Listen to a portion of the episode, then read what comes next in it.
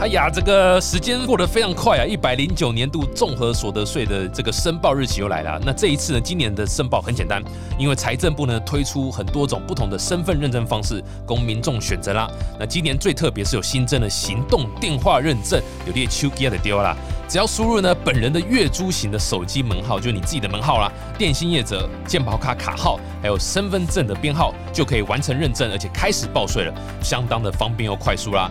所以呢，今年不止可以用电脑报税，连你的手机也可以报税，你可以边走路边报税。天哪，听起来多开心！申报日期直到五月三十一号哦，敬请把握。小暖 TK Talk 创投观点。Hello，大家好，我是 TK，欢迎来到 TK Talk 创投观点。哇，这一集非常非常的兴奋呢，很特殊的一集啊，因为算是重金礼聘邀请到 Clubhouse 的创办人嘛，不是不是 误会了，Candice 嘛，我看你每天都在 Clubhouse 上面，不是我我还好，我偶尔上去聊聊宠物而已，偶尔在一天二十三个小时而已嘛，对不对？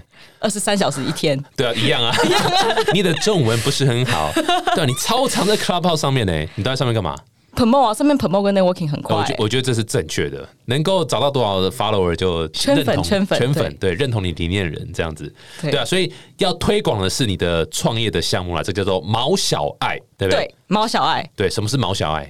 毛小爱是一个透过共享打造出的宠物保姆平台。那我们现在大概有将近三万个 users，快四百位宠物保姆了。哦，OK，所以那个三万的 user 是他们家里有养宠物就对了，他们养宠物然后有注册遛狗啦，或者是说住宿或者相关这样的服务嘛。宠物保姆会提供的服务，像是照顾啊、遛狗、洗澡等等，剪指甲都有。对，所以刚刚其实已经破题了，所以你们的服务就是在每和有宠物的人，然后今天有可能要出去啊吃饭或者是出差干嘛的，找个地方有人帮忙照顾一下，是这个概念嘛？对，这个概念。保姆就是帮忙提供这服务的人嘛？嗯，没错，没错。好。那我们节目就到这边了，谢谢。不对不对，怎么样用我们的数据媒合啊？怎么样训练我们的保姆啊？这些都可以。对，大方向就是一个 matching 的 platform，对对？可以用 Uber 来解释啊，就是我现在就需要一个人来遛狗，我划一下我们的 app 就可以找到一个人到我家来帮我遛狗，然后或是喂猫这样子。哎，不免习俗，还是先认识一下这个人好不好？因为创投在看案子啊，他一定都先看这个团队，那这个团队其实是看这个创办人本身。他的背景故事是什么？他有没有这个 passion？他为什么会有这个 passion 在他现在做这件事情上面？所以你的 background 是怎样啊？我可以从我刚出生的刚出生那个 moment 第一眼看到医生护士的时候，好，我很酷的一点是我是在我是在 South Carolina 的一个医院，跟那个 Black Panther 的男主角是同一个医院出生的。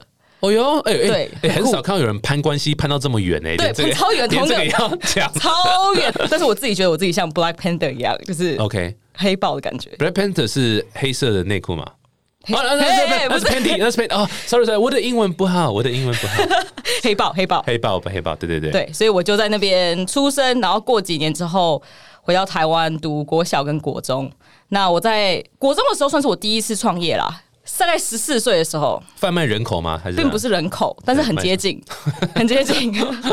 那时候没有真正的 register 我的 business，但是我不知道哎，就是创业写可能留在。我们家我爷爷创业，爸爸妈妈创业，就整个都是留留在这个协议里吧。对，我从小我爸妈就训练我要赚自己想要活下去的钱，四岁就要自己赚了。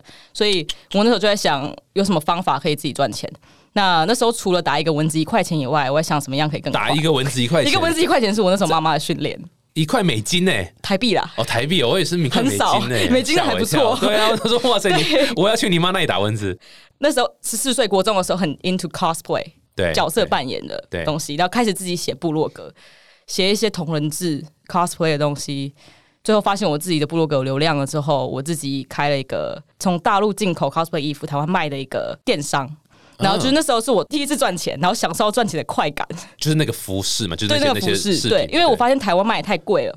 哦，那时候 cosplay 衣服台湾刻字化定做都要两三千一套，嗯，可是那个是十几二十年前的事嘛，而且玩的人主要是国高中生，所以我想这么贵的东西怎么样让它更便宜？说就跟我妈妈去大陆那边开个户，然后在台湾的露天卖，对，那是我第一次创业，就跟大陆进货这样子，大陆进货台湾卖，第一次创业，想不到没有什么注册公司啊，也没有 都没有。那你卖了几套啊？你还记得吗？那时候我大概赚到好几万吧，一个那时候国中生来说，国中生国中生赚好几万，就哇，这个赚的比打蚊子还快多了。对啊，然后就有赚钱的快感了。你才国中生，那个年代应该刚解严嘛，对不对？刚解严没有，也没有，我没有那么老，我没有那么老。那时候大家都流行看动漫了。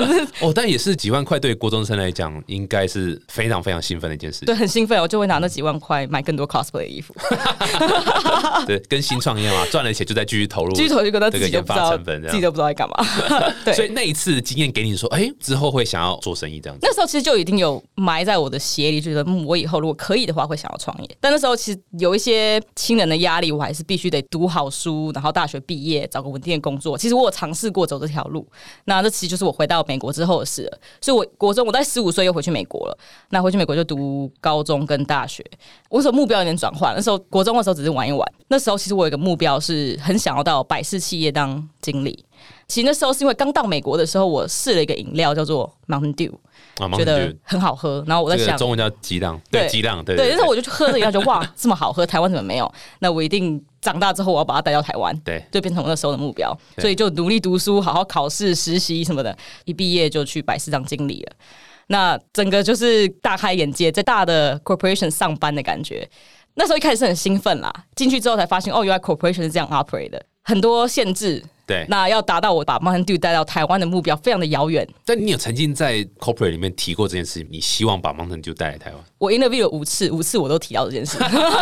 他说：“你为什么想进百事？我想把 Mountain Dew 带到台湾。”每一个 interview 我都讲。那他们的 feedback 呢？他们都说：“嗯，不错，不错，不错，很有远见，可能想在公司待很久。”对，Not bad, not bad, get the fuck out of here！对他们，我还是被害了啦，还是被害了。但是那时候的 主要是 handle 多利多姿的经理，所以我那时候就管大概 West Coast 的生产，然后可能一些。营运，那时候我才发现哦，我有很多 idea 新的想法是很会被可能会被限制住的。然后也发现我那时候在做东西，虽然很好吃，但不一定是最健康的，不一定是对 American children 或是大家在吃洋芋片的身体是最好的，也制造出了非常多的塑胶的 waste。你是到大学毕业才理解这件事情，是？呃，对对，在进去之后才大概知道。进去之后，大学的时候没有想那么多，就是一个目标一定要达到，然后就达到了。达到之后发现，哦，原来这个梦想是跟我想象的差这么多。所以我其实过了一两年后，就感觉到这不适合我了，应该要转跑道。所以我那时候就两年后决定辞职，然后自己开一个饮料公司。那我就很坚持，这个饮料公司一定要是健康的，那一定要是环保的。就是因为在百事企业待过，所以出来之后做这饮料公司就有这样的决心。嗯哼，那时候那个饮料公司的 idea 其实是从台湾的夜市想到的。我一直都很 fascinated by 台湾的饮料，觉得台湾的饮料超厉害，很厉害。对，不一定要把美国的 Mountain Dew 带到台湾，说不定台湾的。一些很厉害的饮料也可以带到美国，看珍珠奶茶这么夯，对，所以我们那时候决定带火龙果汁，火龙火龙果汁，火龙果汁，因为我在夜市刚好喝到，然后那时候 L A 整个 California 或是 New York 其实很夯的就是 super food 那种超级食物，很健康啊，对身体很好的食物，然后刚好加上它又是粉红色，很容易 IG 打卡，对对对对对，所以我就抱着这个 idea 带回去美国，就真的创了一个饮料公司，主卖火龙果汁。那这个其实我很棒的一个经验，我觉得我从组团队。找我大学兄弟或者四个朋友一起来，到最后三个人都离开我。我现在知道组团队真的不能乱找，然后最后当然有买回他们的股份，然后换一些 co-founder，最后是有比较稳的。但是从找团队这件事情就学到了很多。嗯，然后第二个从火龙果汁的 Google recipe 就直接找台湾有哪些 recipe 做出这个火龙果汁，先从 friends and family 开始测试。测试之后有一些 feedback，做一些调整，觉得不错可以卖了，我们就去农夫市集开始卖，pass out sample，觉得可能是我们客群的那一群，就是那年轻女生啊，然后很喜欢 P P 啦，P P 啊，很喜欢 yoga，用 I G 的那种人，所以我们就把地点设在比较多这种人的地方，像 West Hollywood 跟 Pasadena 这些比较多新潮健康的人会去的，所以我们就在那边办了一些农夫市集，那个其实很便宜啊，一天一个 booth 在两百五十块美金。我就把我百事企业存的所有钱都投资在这间公司了。嗯，那一开始的时候，我记得我们做第一个 recipe，我们是坚持一定要放在玻璃瓶，然后可以把玻璃瓶带回来，就是环保的概念。对，我还记得第一个客人。脑袋里想到这个 idea 到一个产品到第一个客人那个真的很感，付钱那一刹那是多么的感动，超感动，超感动。可是没想到他他喝了第一口就然说，呃，the fuck is this？什么那么饿？This is gross！原来我之前那些努力那些通通都白费了。他们没有办法接受火龙果吗？是这样子的吗？啊，这太好笑了，他们经典哦。这是个白人女生，非常漂亮，金头发的一个，我还记得很清楚。那完全是我们的 TA，她是因为粉红色才买的，没想到喝一口真的快吐了。他说 gross man，他说这个 texture 我觉得不 OK，这个怎么那么粘稠什么的。可能台湾就长大就习惯火龙果的 texture 比较 thick，比较粗一点，他们就是不习惯。不知道怎么办，然后就问了很多他的 feedback。后来我们持续这样 pass out，我们就用 pass out sample 的方式让他们给我们 feedback，这样持续了好几个礼拜。然后每个礼拜都会做一些小小的调整，调整，调整。本来是 dragon fruit juice 那个 label，后来改成 lemonade infused with dragon fruit，dragon fruit 反而放到最小，放到最小，也是蛮好的一个很好的转的方式。对，就是转了，然后反而加更少火龙果，反而更便宜。然后他们越更买，因为他们就很熟悉 lemonade，然后看到是那么漂亮的粉红色。没想到就把这个进入门槛压低了。那我们那时候叫做 pivot，对，那时候 pivot 不是跳到另外一个产业，你是同一个产业，但是转一个方向去，对，让市场可以接受的一个，让市场可以产。我觉得这个是我们之后觉得有办法套那软体的啊。但那时候在光果汁这件事情，我就有办法验证哦，这个他不想要不喜欢，那么就转个方向，再转个方向。我们那时候调整了非常多次，没想到就找到这个 lemonade。我们那时候发现到这个是对的产品的时候，是他们买了一瓶，会说可不可以是买六瓶，嗯，或是要求我们为什么线上没有。或是有时候会遇到他们说，我旁边的 grocery store 也可以卖，所以我们有了这样子的 feedback 之后，然后加上我们点又设在很多网红跟艺人会去的地方，Beverly Hills 那边，对对对，又刚好被一些像什么 Kardashian 喝到，因为他们看到很漂亮的粉红，他们自己会想要，所以我们没有花那个钱 marketing，反正就是他们这些网红。喝了之后自己打卡就有人来了，所以我们有很多 combination 是非常 lucky 在那个时间点做到这件事情。所以有了这些 feedback 之后，我们就跟那些 grocery store yoga studio 谈说，哦，我们有客人想要在你们这边买到我们的产品，这样子谈其实就非常的顺了。然后我们在他们那边办一些 sample 的活动，卖的也很好，所以我们到最后就进了非常多南家的超商、超市、什么瑜伽店、健身房等等。嗯哼，所以南家那时候站的蛮稳的，但是最后公司卖掉之后，就决定回台湾了。哦，所以。是整个公司直接卖掉了，整个公司直接卖掉，所以 again 卖掉赚的钱又全部投入毛小孩了。对，全部投入毛小孩，然后没想到一年就烧掉了。哇，那你毛小孩分润很高呢？工程师太贵了，工程师太贵。还好那时候我觉得 Pink Matter 比较像是一个传统的 break even point，完全看得出来，我三个月就 break even 了，那之后就开始赚钱了，这些钱就很容易投回来继续开发扩张，这个是很容易看出来的一个 business model。之后做毛小孩就是。另外一个不同的故事。呀，哎，不过回到刚刚饮料，就是你怎么决定要卖掉？你是卖给谁啊？我是卖给两个以色列的 businessman，他们自己有自己的维他命的 brand，所以他们希望可以加多一个 product line，然后觉得直接收购我我们那时候那间公司是最快的方法。嗯，那那时候我突然决定要卖，是我记得是二零一八年吗？还是二零一七年年底的时候？就是遇到了拉斯维加斯那个 mass shooting，这是一个蛮特别的经验。哦，那个时候就是 mass shooting，我记得是一七年、一八年吧，不知道为什么 mass shooting 变成一个潮流，很可怕。那时候真的很可怕，很可怕。然后我们朋友刚好在 Vegas，很多朋友在那个 Vegas shooting。然后我隔一个礼拜我在 shopping mall 也是做那个饮料 Pink Matter 的 promotion 的时候，刚好遇到了。后面有几声枪声，Holy！，然后我那时候吓很难用言语表示的那个心情，以为快死了，以为快死。那时候是我真的人生突然有跑马灯开始跑，还记得很清楚，我什么东西都没有管了，公司东西全部不管。那时候有好多 set up 那个 booth 什么的，全部丢下。然后旁边的人，我还记得妈妈拉着小孩，旁边还有 Forever Twenty One，那个所有店员就说：“Oh my gosh, this is shooter！” 然后 run run 尖叫，然后尖叫什么的，有好多躲在厕所里啊。然后我是冲到外面躲在车子后面。我整个人在发抖，身边的人都在尖叫，真的很可怕。其实那时候就下定决心了，如果我今天活着的话，我那天那时候在想了，完全跟我公司完全没有关系，都在想我家人。所以还好，我也想说，哇塞，我我还没有成为什么下一个 IPO 啊，成 下一个 Bill Gates，我应该先顾家人，对不对？对，顾家。我觉得人在生死关头会突然发现，原来自己最重要的是什么。那时候就突然体会到，我在那边创业，但是离家人这么远，不管我赚再多钱，我都不会开心。那时候家人都在台湾嘛？家人都在台湾，对。那时候打电话的人就是我妈，说 International Call，车子后面的时候，我说如果今天活着回去，我就搬回台湾。那时候心里想，我 我想创业，我哪里应该都可以创业。没想我那天真的活着回去。那最后 turn out to be a robbery，就是有一个抢劫的。I see，不是一个 mass shooter，但是是个抢劫。但他的确是有开枪的。对，有开枪，在 Glendale Gallery 啊，我记得很清楚，永远不会忘记。所以就是那个最后让我决定我要回台湾了。因缘巧合那件事情发生，然后以色列的 businessman 有给你们 offer。发生那件事情之后，我直接 pull 我们的 business 到。bizbuysell.com 哦，所以你主动去 sell 就对了。非常急要卖这间公司，我没有解释说发生什么事情，但是我很急要离开这个国家了。对，所以我希望可以尽快卖脱手。Business buy sale，对对对，直接 PO 上去。然后我们那时候也有 assets，也有 leads，然后也在一个很好的 stage。然后他们很想我们的 recipe，所以那时候就很快好几个 leads buyer 在跟我们联络。然后是那时候我们就 negotiate 跟几个谈。然后刚好那时候有有一些网红 PO 的文，就可以把那些拿来蹭我们的，增加我们的 value。增加一些 value。嗯，OK 了，谈好了就卖掉了。然后两个月内就搬到台湾了，非常非常快。然后你再 po 那个 I wanna go home dot com，就我飞机钱。够方密吗？对，有点够方面的感觉。这样够方面。刚听完，感觉是在看完一部电影的感觉，就是从 business idea 到做出来验证，然后突然遇到这件事情，决定你收钱。你说这样总共多久时间？大概一年半到两年之间。可是我觉得这是超好的一个，知道怎么讲养分。你学起来之后，你现在 apply 在下一个创业或者 actually 其他事情，我觉得都是一个蛮好的一个加分，对啊。所以回到毛小爱，你回台湾之后就马上就 work on 毛小爱了吗？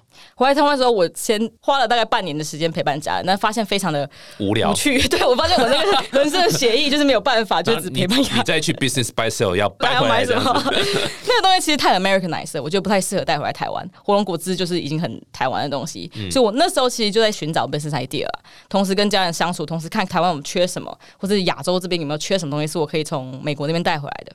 那我第一个想到的创业题目其实是租车的题目。我想说，哦，在台湾好麻烦租车，因为我习惯开车，可是我发现租车好贵，台湾租一天车可能要三千块，这么贵。我那时候在美国用 Turo 另外一个 app 共享的 app，那哪有比较便宜？美国没有啊，美国的 Turo 非常厉害，一天可以租十块美金一台车，非常便宜，有到这么便宜，超级之便宜，不是车行啊。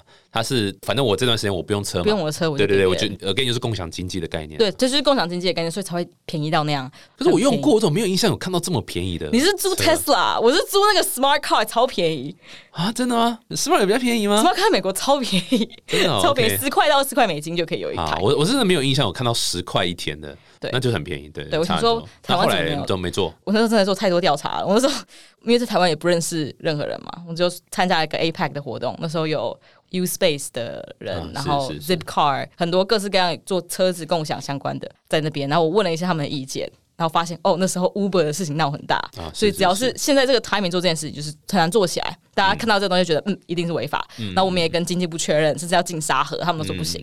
所以我就想说，我还有没有一些其他的问题是我想要解决的？所以就带到了我们家的狗狗了。嗯，我们家的狗狗发现第二个问题，对 Sky，我们真正的 CEO。把他从美国带回来台湾之后，发现我常常还是去旅游拍拍照，但是很难找到人帮我顾他。嗯嗯，所以我就发现，嗯，我这边好像有点缺块，因为我记得我那时候在美国周末突然想去 Vegas 赌个博玩一下，都很方便，就可以用那个 app 找到一个 pet sitter 帮我照顾我们家的 Sky。但是我回来台湾之后，发现没有这样的东西，所以我要到处找。结果我对 pet hotel 不太适合我们家的 Sky，因为他不喜欢跟很多狗狗相处，然后被关在笼子里一整天，他可能不习惯。为什么台湾找不到 pet sitter？那我就来解决这个问题。那这市场是不是有这个需求？我有想说测试一下，验证一下。所以就大概在回来之后的半年后，我用这个 idea 申请进 AppWorks。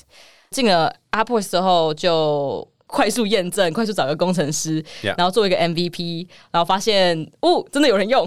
一开始当然还是很辛苦，就是去宠物公园找人啊，试试看体验的时候，大家都觉得嗯，我不太相信这个东西，什么是宠物保姆，我听不懂。到真的过年前有大量的需求，他们都愿意尝试，因为宠物旅馆都订满了，他们也没有办法。这整个时间也是做了跟那时候国龙果汁很像的一个小型的测验，先测试台北市某一些区，然后看有需求的话会不会继续用，feedback 是什么，然后直到 demo day 毕业，然后到过年需求突然很高，遇到疫情，反正是非常刺激的 整个流程啦。所以是是大概创毛小爱的一个。背景，那我们做的初衷就是，我觉得我做任何创新的事情，一定要是有办法帮助到社会的。不管是第一次创业是有办法帮助到环境，跟这一次创业有办法帮助到流浪动物或是弱势这些需要工作机会赚钱的人，我们很核心想要埋在我们。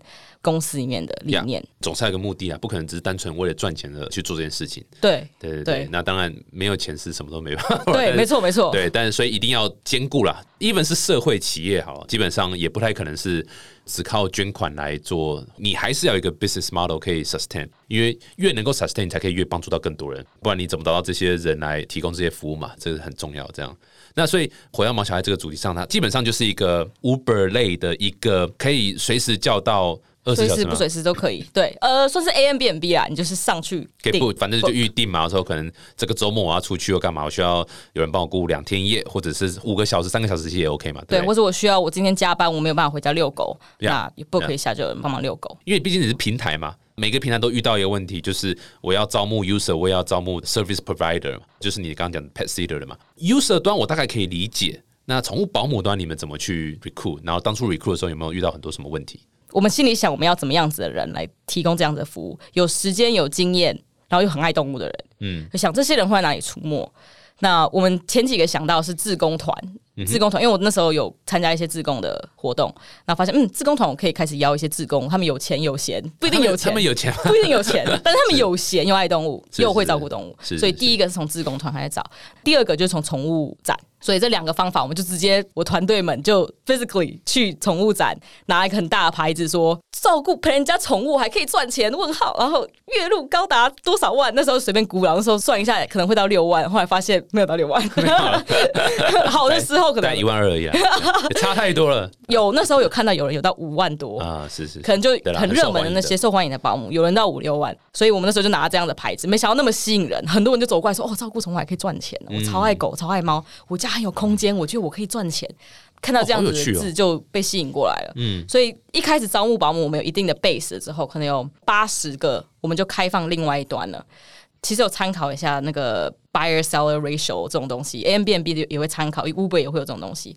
我们就大概抓一个，我们一个保姆可以服务多少人，嗯哼，来这样子做安排。那我们大概有八十个，OK，我们就可以开放另外一端了。我也 ratio 抓多少？那时候那时候一个保姆，我们想可能可以 handle 二十个客人，一个礼拜可以 handle 二十个客人。哦，我们想后来都没有到啦，所以我们其实一直都在调整。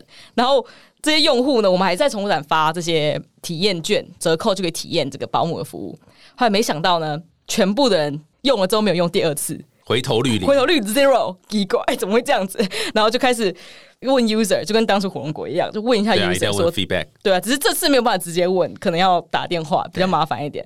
但是他们就回答跟我们说：“你们的保姆怎么这么雷？就是来这边帮我洗猫的时候，还说：‘哎呀，我第一次洗猫，不好意思。’然后发现我们这个完全不 OK，要教育训练一下，要教育训练。所以我们后来就觉得，哇，这些爱动物的人虽然爱动物，可是没有办法，他们一定要受过专业训练。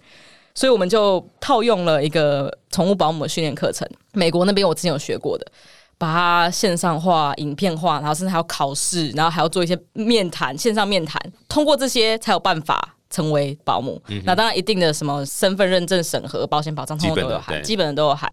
所以有了这个之后，发现哦，回头率越来越高，从二十趴到最后洗澡训练、专业的美容师训练之后，到最后的四十趴，就不断的在提升。嗯，我们才发现要多跟 user 聊聊，才有办法知道他们要的是什么。哇，这就是之前遇到的事情 over again。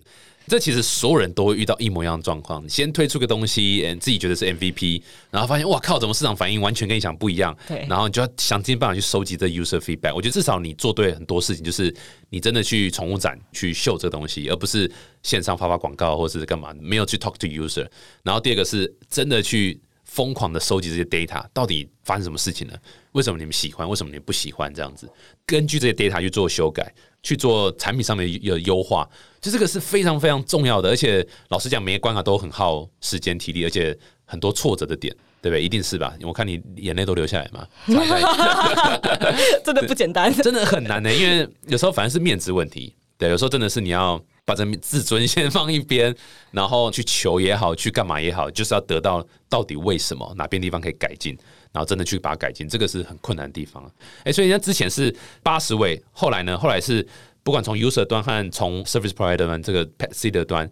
保姆端，你这两端你怎么样去让更多人进来？我们保姆端到最后就有 momentum 了，他们自己就会注册申请，注册申请。OK，这是一个蛮好的现象。我跟那个方式成长的。呃，很多人会说，为什么高雄没有保姆？我可不可以也在高雄注册？台中也可不可以注册？我们当然扩张要有一点技巧的扩张，所以。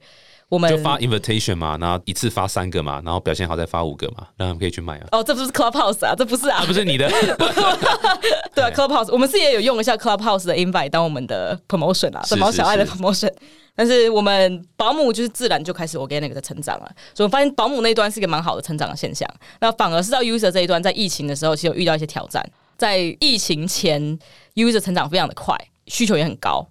但是我们后来发现，疫情一爆发之后，我们做了很多转型，因为我们照顾的需求变得很低。需求变低的原因是因为大家不能旅游，跟长时间出门的时间变少，所以 stuck with 你的对，反而是 stuck with your pets。对啊，所以我们今年的过年营收是还有 Y O Y two hundred percent 还可以，在疫情中做了很多调整，才有办法 hold 住这一年。对，二零年对我们来说其实算是 challenging 的。那所以做了什么调整啊？我们像疫情一爆发，看到我们的 revenue drop by seventy percent，那时候我们发现，嗯，一定要转型，至少要做一些调整。那我们就重新想，重新思考，盘点现在大家在疫情中需要什么。那其实很多 travel 相关的 startups 或是不是 startups，像 KK Day、Klook 他们也做很多这样的调整。那我们也知道我们要。撑下去，怎么样转型才可以让营收还持续的成长？我们就看了大家的硬需求，像是散步是上班族都要，然后台湾还要照常上班，美容洗澡大家也都还需要。对，所以我们全部转方向。哦，那时候是隔离的人特别多，我们推了一个无接触遛狗，因为你隔离不能遛狗。对，所以我们推了这个服务，哦就很潮，各大新闻报道，觉得哦这个好酷哦，什么无接触遛狗 这么潮，像无鬼无接触送餐一样。所以我们推了一个无接触遛狗，就可以帮隔离的人遛狗。然后又推了行动的宠物美容师洗澡啊、美容啊，都可以用行动像 App 叫的方式，就可以有一个美容师突然出现，就把所有工具都带来，帮你家的猫咪，就是是我们算蛮受欢迎的服务，尤其是被猫咪受欢迎，因为猫咪。不喜欢出门，找一个美容师就可以过来帮忙剪指甲、洗澡什么的。嗯哼，所以我们做了这样子的转型，才有办法在疫情中还是保持成长。就不会只是说单纯你要出去哪里，我们帮你顾，不是，而是开始，因为你在家，你也会需要使用到这样的服务，就对。对。不过你一开始在推这样的议题，这样的，因为你刚刚讲台湾其实没有这样的服务嘛，所以某种程度你要教育市场。你有采取哪些教育市场的行动吗？你有去，比如说你有写文章吗？还是你有去参加什么各大社团？还是你怎么样去推广说，哎，你可以把你的毛小孩让其他人来照顾，或是可以做这样的一个 service？对，我们做了蛮多层次的宣导跟教育的。那当然，教育市场是一个蛮累的事情，但是超累哦。点抓到了，我觉得就有一个 momentum 了。因为我之前饮料成功的一个点，其实那时候也是要教育市场，因为火龙果汁是很新潮的东西。那时候是因为非常多网红艺人都很喜欢喝，快速的去交易市场，他们觉得很潮，都会去喝。所以我用同样的模式带过来台湾，想说我们用 KOL 网红艺人，我们有些跟 celebrity 合作，刚好我们团队有一个 shareholder，他自己也本身也是艺人，刚好又有一些这样子的 connection，我们就想说可以从这边开始。所以其实一开始让大家知道毛小爱是很快的一件事情。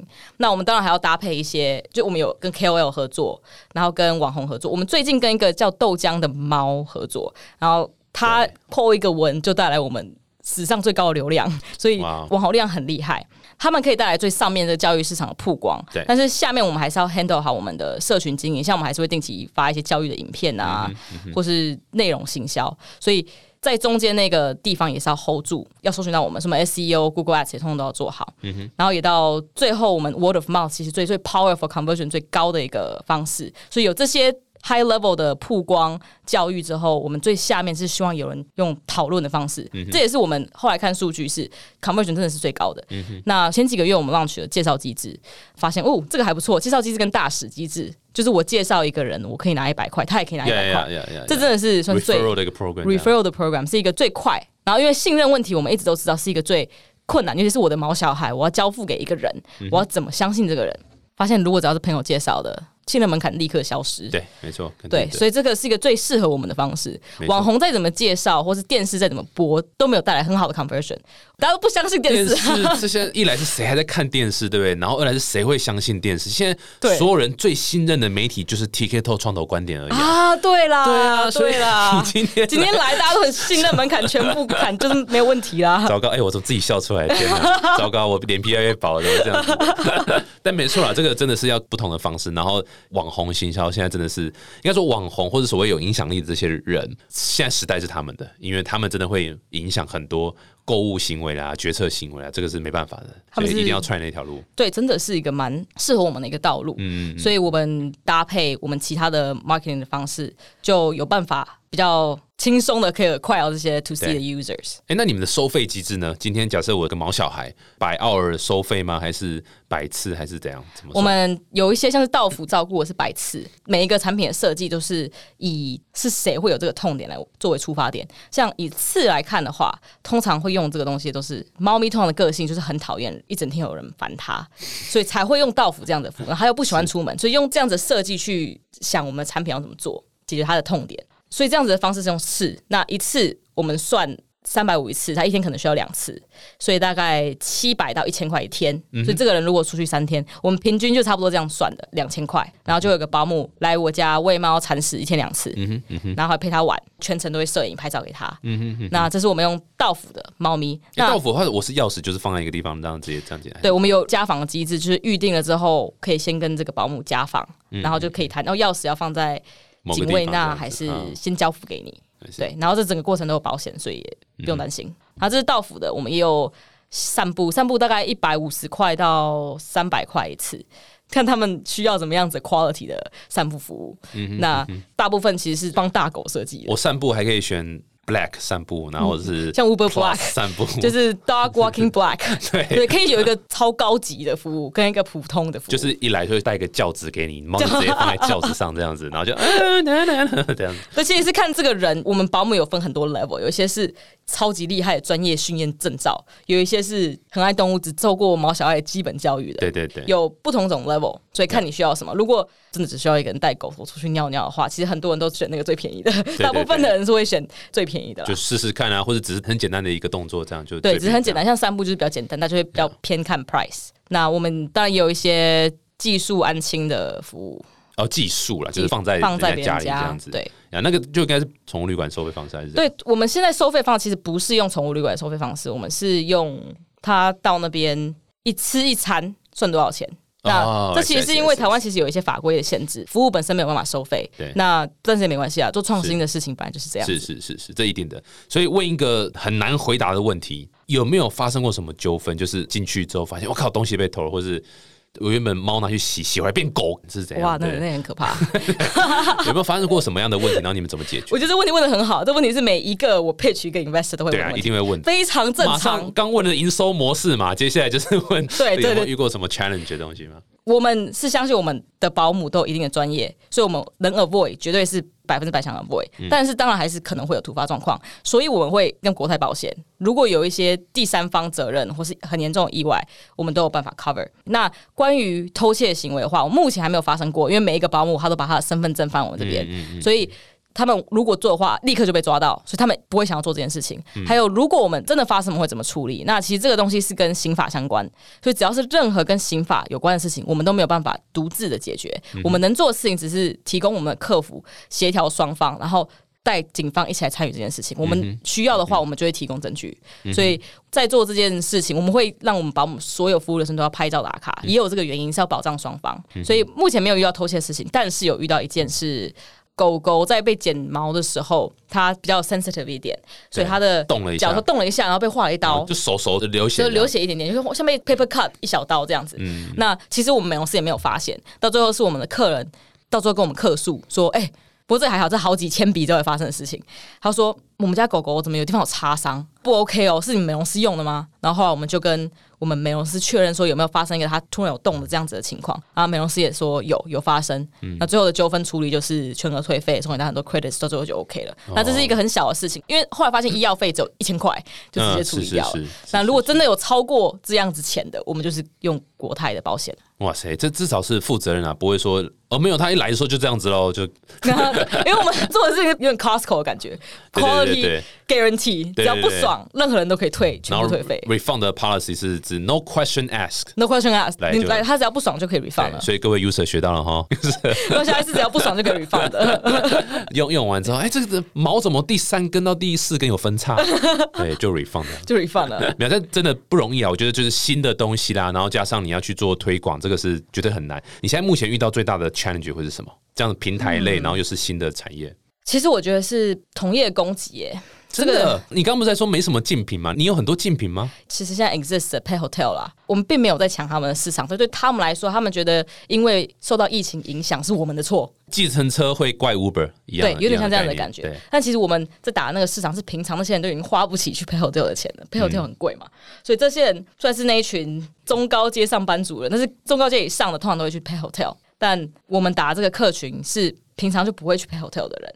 Pay hotel pay care 的 service 在台湾是占三 percent 的。Pay care market，嗯，但还有九十七个 on tap market，这才是我们在做的事情。嗯嗯那刚回来台湾创业很不一样的地方是，我那时候在美国只要 focus 好把产品做好，客人买单，一次都没有被攻击过。顶多是客人给我们 feedback，是一个很 friendly 的一个 environment。嗯，但是我一回到台湾创业，发现我们在做的事情是一个对社会好的事情，但立刻就被像那种计程车工会那种攻击。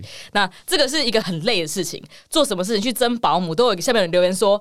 你们这个东西是违法什么什么什么的，你这完全不专业，各种被骂，我也被 personally 攻击过非常多次，但是这些都还好了，因为我们的公益新闻好的新闻完完完全全压过了它。我们到最后很正向，觉得我们会被这样攻击，是因为我们在做的事情是对的。对对对，然后或者是你的成绩其实现在越来越好，有被大家看到，闲货才是买货人嘛，或者说你一定要树大招风嘛。所以如果你今天还很小，根本没有人会鸟你，根本没有人会想要 complain 你，所以。真的要换很多角度了，真的换很多角度想，因为当下觉得很受伤了，觉得非常痛苦、很受伤，然后觉得我就是想好好服务毛小孩，让更多人可以，可是就会被攻击，这样这个是没办法的。环境不一样，然后文化也不一样，有时候真的就是这样。而且你看，你那么努力在做创业，然后不知道你们在干嘛，这样乱骂。我记得你还有上过什么那种投资实境秀节目，有有一堆不懂的那几个人，那一看就知道獐头鼠目，那乱七八糟说你们。不会，我觉得里面那个 T K 讲话讲的还蛮有道理的。人家不懂嘛，在那里乱骂，真的是怎么录嘛，不录的，对不对？感觉对，所以这真的是。每一个创业的人一定都会遇到这样的问题啦。那我觉得某种程度这也是必经过程啊。哪一个成功人不是被骂乱七八糟，对不对？被讨厌的勇气，哎，对对对对，那本书看了很多次嘛。我没有看过，但是我知道我有被讨厌的勇气。现在对啊，这个没办法，这很难啊。其实大家不要看我这样，我也常被骂。然后只要是你的名字是有放在前面的，你就绝对是会被攻击。这个这没办法，这一定要经历的这样。对啊，今天这个心灵鸡汤这一集，今天心灵真的是起起伏伏很大，起起伏伏啊。哎，那你们公司现在有没有什么特别想要让更多听众可以参与的？比如说，你们有什么新功能，还是你们是增财吗？最近有在增财吗？哦，对，两件事，两件事，因为我们最近其实刚刚 close 我们的天使轮。哎呦，哎呦，哎呦，哎，先聊一下天使轮是怎么 close 的？就找一些天使投资人，他们投资之后就 close 了。谢谢你的回答，非常的清楚。我又不是问这个，就怎么去认识这些投资人，然后他们的 background 是你的，你原本就认识很久的人朋友吗？还是不认识，然后看到什么新闻过来找你，是怎么样？其实有各式各样的方法，都还蛮有趣的。我其中一个是我们 Apple 的 mentor，看着我们从 baby 的时候长大，所以当然他就相信我们了。这是一个。另外几个呃，有一些是 referral 的朋友介绍，哦，知道很爱动物又很有钱的，然后他们自己本身有资源，然后就 OK，这些也可以。那还有一个是听 podcast，听到我的上一个节目，然后被我不客气不客气啊，不是这一哦哦哦，不是这个，但是有一个投资人是听到了我上一个 podcast 讲我创业故事，被我感动到，然后到最后直接就变成 Angel 的。有些机会是。要出去创造的，我们我当然也是 pitch 大概哦好几百个，我真的算不出来。我 pitch 非常非常多投资人才找到这些，真的是最适合，跟我们理念一样，双方都想要往同一条路走。然后他可以给我们的资源是我们需要的，对我觉得这个是像找结婚对象一样的感觉。没错，没错，没错。所以我们能找到我们现在这四位天使，我觉得很 lucky，就有钱了，就可以开发了，对，就可以更快开发，就可以乱花钱了，就可以买车嘛。你不是新买一台车吗？没有，我没有买车，那个是新的 iPhone 嘛，对不对？新的 iPhone，旧的 iPhone，二手的。我们的钱是要放在公司的，是是是，很认真，对外都这样讲，对不对？好了，所以有在害了谁吗？目前在害了一个资深工程师，所以你没想到找资深工程师这么的累，也是一样找适合。我跟你讲，找人都这样，就是。找人其实不难，找到好的人很难。对对对，找到好的人，我们也面试了非常多人，但是觉得都还没有到我们想要的那个点。所以这个智能工程师要具备怎样？是你要写 A P P 吗？还是 Web？还是其实是要 Full Stack，前端也可以，但是只要面试过了，其实都 OK。那有三年的经验，那我们是用 React Native 写的，所以希望有相关的经验。我们也很 care，你可能要有爱动物的心。是是是，对，这是我们所有团队跟我们招募保姆用户通常都有的。一个理念，欢迎来猫小爱投履历。那今天有个 special promo code 哦，真的吗？真的，当哎当哎，今天有个 special 给我们听众一下，超 special，超 special，是有养宠物猫猫狗狗人有需要的，是什么？打九折，TK 九折。哦，就是 hashtag TK is cool，这是已经定了吗？TK is cool，已经定了，我们改 TK is hot，好不好？就非常不想改。TK is sexy，这个也不行，这个也不行，就 TK is cool 就好了。就我们大家差不多到这边，就是 TK is cool。谢谢你帮我做 ending。所以这样，这 APP 现在进去可以输入 promo code 的地方，对，购物那边就直接预约的时候就可以输入 hashtag TK is cool。对，TK is cool，不哈拉是真的吗？哈，真的。不然等下大家用发现没有，就是就尴尬，客数又要接了。不会，会有的啦，九折，因为 TK is really cool。TK is really cool. Yeah, I think so too. Yeah，真的。啊，再一次感谢 Candice 来到我们节目分享毛小爱的故事，这个很棒的平台。现在养宠物哇，爆炸多的人，然后猫狗都越来越多。而且为什么叫毛小孩？真的是把它当小孩在看。我看到这个社会是爱宠物爱到一个哇，最近猫实在太多了，猫奴真的太夸张，然后真的速度成长超快。然后相信对你们的这个生意绝对是很有帮助啊。然后任何人只要有这个需求要临时找保姆。对，请人家帮忙的都可以用毛小爱毛毛小爱就可以找到，App Store 就可以找到了。好啊，再次感谢 Candice 来我们节目分享的毛小爱。各位如果喜欢这一集的话呢，欢迎到 Apple Podcast 订阅 TikTok 创造观点，然后五颗星吹捧毛小爱很棒，然后 TK 这样，It's cool，It's cool，就给输的 promo code 九折啦。好，再次感谢 Candice，谢谢，我们下次见，拜拜，拜。